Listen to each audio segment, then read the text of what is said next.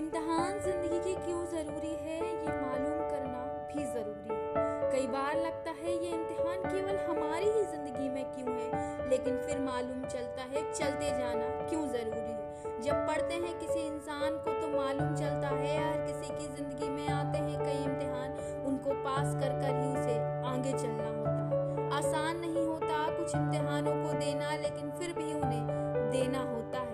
जिंदगी के इम्तिहान में नहीं होते 33 मार्क्स, यहाँ जीतना ही हर हाल में पड़ता है। बहुत अलग होती है जिंदगी की परीक्षा जिसे खुद ही भरना और खुद ही पढ़ना पड़ता है।